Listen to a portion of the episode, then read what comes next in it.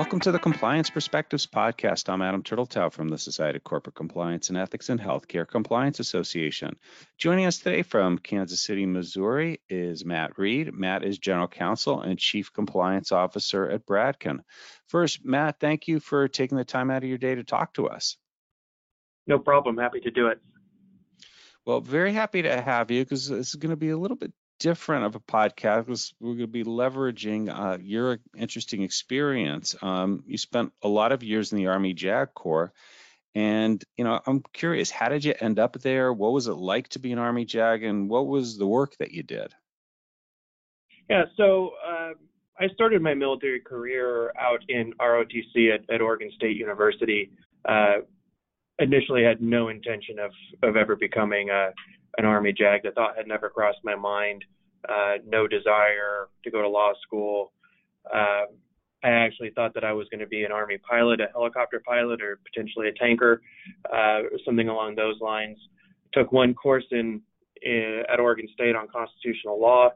I fell in love with the law and decided that's what I wanted to do. Applied for something that the Army calls an educational delay, uh, which allowed me to go to law school uh, post undergraduate uh, and, and, delay my active duty service. Um, so went got the law degree, passed the bar, and then went into the army as a as a judge advocate. Uh, I spent about 12 years on, on active duty and then a number more in the reserves. The the roles that I that I held uh, ranged everywhere from uh, being the attorney for the the military units uh, in Egypt, based out of the embassy. Uh, was a prosecutor in Germany, a defense attorney near the Pentagon. I've worked with uh, victims of sexual assault in the military and uh, deployed to I- Iraq for some time. Uh, the types of roles that you do as an Army JAG are, are really broad. They have this belief that all JAGs should be uh, broadly skilled. Uh, so they want to be able to drop you and plug and play you in, in any sort of role at any time. Uh, so in Egypt, I was focused mostly on what we would consider traditional compliance roles. Uh, lots of when working with with spending, uh, the federal, uh, the the FAR, uh, Army's ethics programs, gifts and entertainment, those type of items. A lot of that in Iraq too, mixed in with anti-terrorism, and then those sort of traditional criminal law rules that you see. Uh, so prosecuting cases and, and defending cases it was fascinating. And when I, what interested me as I looked through your past experiences, what you touched upon is that the job had a surprising amount of ethics and compliance responsibility. Can you give us a quick walkthrough of some of the work you did in this area? Sure. So, what a lot of people don't understand, including Army JAGs, is that the Army JAG Corps runs the Army's compliance program, uh, almost completely responsible for it. Uh, they the reason why Army JAGs don't necessarily know that is because we don't call it uh, compliance in the military. It's it's called administrative law. Uh, administrative law lawyers do everything from export controls. Uh, so, for instance, when I was in Egypt, I was solely responsible for ensuring all the money that the U.S. government was providing to Egypt uh, was used appropriately, and we weren't importing or exporting any any items that the Egyptians weren't allowed to have uh, or that if the Egyptians wanted to transfer those products to somebody else, that it, that it wasn't going to a, a country or an entity that was barred from from having those those U.S. created items. Uh, in almost every single role that I had, I was responsible for the conflict of interest program uh, for our higher ranking uh, military officers who, who might have owned stock in certain companies, Boeing, for instance. Uh, when we were in Egypt, uh, kind of working on what products were going to be sold to the Egyptian military, and we had to make sure that the the officers that we had working on that didn't have any Boeing stock uh, or Northrop Grumman or anything along those lines. And plus, our our military officers are constantly being offered offered gifts. Uh, you know, most of the time that's that's on the up and up. It's somebody wanting to say thank you for some work that we've done. Uh, but you know, there's strict limits into what they can accept and and where that money can come from. So we, we help those those people determine on, on what they can accept there. So uh, you know we have a, a pretty robust gifts and entertainment policy in, in the military um, and in the federal government in general that that can be pretty confusing and pretty in depth. Um, so so we help help those folks out. We uh, I dealt a lot with with post military employment. uh, helping high-ranking military officers determine where they can work and where they can't, you know, and how long they might have to wait and what type of military contracts they can work on when they leave. Uh, so basically, anything that you can think of that's done in the civilian environment in compliance, um, JAG officers have done, and specifically, you know, I, I, had, I had done those as well. Yeah, it sounds like it, and and a lot more. Now, after separating from the military, you became a compliance officer in the civilian world. What surprised you about the differences between the two? So I, I would say that the first thing that surprised me was the similarity, uh, how much the military is doing that, that our corporations are doing as well. Uh, but the, the biggest thing that surprised me about the difference was actually that compliance officers and compliance professionals in the civilian world, particularly at the larger, more established companies, uh, especially those in healthcare, is the power that the compliance officer has. Uh, in, in, the military, things are driven by the commander. Uh, lawyers are advisors, compliance professionals are advisors. Uh, we can't tell the, the commander what to do. Uh, it's our job to convince them to do the right thing. Uh, as a compliance officer, especially in the healthcare industry, um, I was shocked at my ability to say no uh, and the and the power that that has. Uh, so I'm kind of learning to, to wield that appropriately and to know that when you what you say goes and um, folks are are going to follow that uh, in in a broad sense um, was, quite a change. Yeah, I can imagine because again, it, it's one of those things where it makes you want to pick and choose battles uh, more carefully and, and watch what you say. I would imagine. Now, if you could pick one thing you learned from your military career to share with compliance professionals, what would it be? Well, it's I would say it's exactly that, right? It's that you're you're a partner and not a police officer, and you have to save your nose for when you when you really need to draw the line.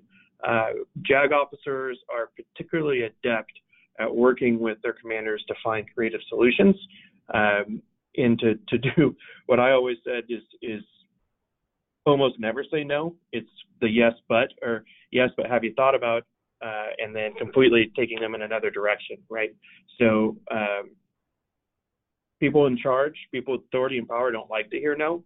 Uh, so what you really need to do is, is find that answer that lets them accomplish what their mission is, uh, while still falling within lines of the law, procedures, policies, and regulations, right? So uh, what happens is if you just continuously say no, is they stop asking, right? So uh, what I, I want to make clear, I'm not advocating for, you know, saying yes when when it shouldn't be a yes, but what I am advocating for is instead of just saying no, helping that that executive or that stakeholder find a way to accomplish what they're trying to accomplish while staying within the, the regulations and, policies. Becoming that partner uh, is so much more important than becoming um, the police officer or you know what some people will refer to as a sales prevention department. There's almost always a way to get there. Uh, you just have to have to be knowledgeable enough and an understanding of, of what the rest of your business is trying to do in order to, to be that partner. Uh, and what I have found is, is unfortunately in the compliance world, that's a rarity. Um, and I've had to rebuild trust in compliance with executives that I've worked with, letting them know that, you know, I'm here to be your partner. I'm not here to be antagonistic or, or a problem. Uh, so I, I, think that that's a, a great area that, that's missing with our compliance officers in, in the business right now. Well, it's certainly something that I think uh, a lot of people would say they found themselves, you know, not intentionally caught up in, and you know, certainly from the business perspective, that's often the, the case. Now, there are a few JAG officers that I've met through the years who made it into compliance, but not a lot actually. Why don't you think more make it into the corporate world in compliance? Is it a factor of their preferences, or do they tend to get overlooked? Well, I'll say that right now uh, there are a lot of assets out there and a lot of resources being invested in military recruiting. When I say military, I mean companies recruiting uh, veterans uh, and, people from the military, and that's a great thing. Uh, but those resources are not targeted at Army lawyers, right? So we're sort of a, an, an odd duck out there uh, with nobody looking to help Army lawyers find jobs in, in the civilian market. Uh, and I, I, think that there's a number of reasons for that. Uh, number one is that you know, what JAGs offer are generally the ability to be nimble, uh, to pick up things quickly, uh, provide leadership skills that, that other attorneys haven't had the opportunity to grow with. Um, but corporations tend you know tend not to be looking for generalists in their legal in their in their legal offices. What they're looking for is somebody who has some specific experience, and a lot of times a lot of very specific experience. Uh, and I, I wish that I could I could convince companies that that's not necessarily the best thing, right? Experience is experience, but it can be bad, right? So just because you've done something for a long time doesn't mean you're doing it well. Uh, so I, I would really encourage companies and uh, corporations out there to kind of take a look at what JAGs can offer uh, and their ability to be to be so nimble and and and pick up things and, and run with it. Uh, they tend not to say no, right? So that's uh, uh, or no to different tasks and different jobs. So they're they're great to have on your team as as a Swiss Army knife, and their ability to learn is great. Uh, also, they're they're told that they can't do it, right? They're told, like, you know, when they're looking to get out, that they want to go look for jobs in the civilian market. Um, they're often just told that companies aren't looking for you, right? They're they're not looking for people with your kind of experience.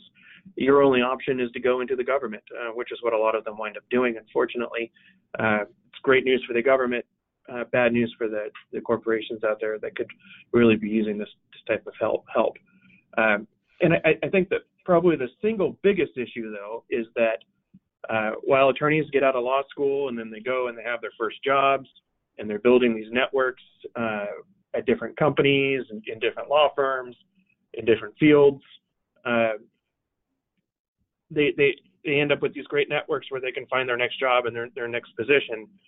Army JAGs aren't doing that, right? They're out in Iraq, you know, fighting wars. They're in Afghanistan. They're they're in Germany, in Egypt, and their entire network becomes military only. So they don't have that capability of of calling on somebody uh, to say, hey, you know, what do you think about me doing this? What do you think about me doing that? Um, so that 10 years or however long they've been on active duty uh, is time uh, wasted in the sense of building a network. It's certainly not time wasted, uh, but it's as most people out there now know, going to a website and applying for a job is is you know, effective probably less than five percent of the time. Most most jobs are are, are found through through networks and military officers in general and JAG specifically, they don't have those. Hmm. Fascinating. Well, I really enjoyed this conversation, Matt. Uh, I want to thank you for your service. Thank you for sharing these insights. I want to thank all of you for taking the time to listen. I'm Adam Turteltaub from SCCE and HCCA. I hope we're able to expand your compliance perspective.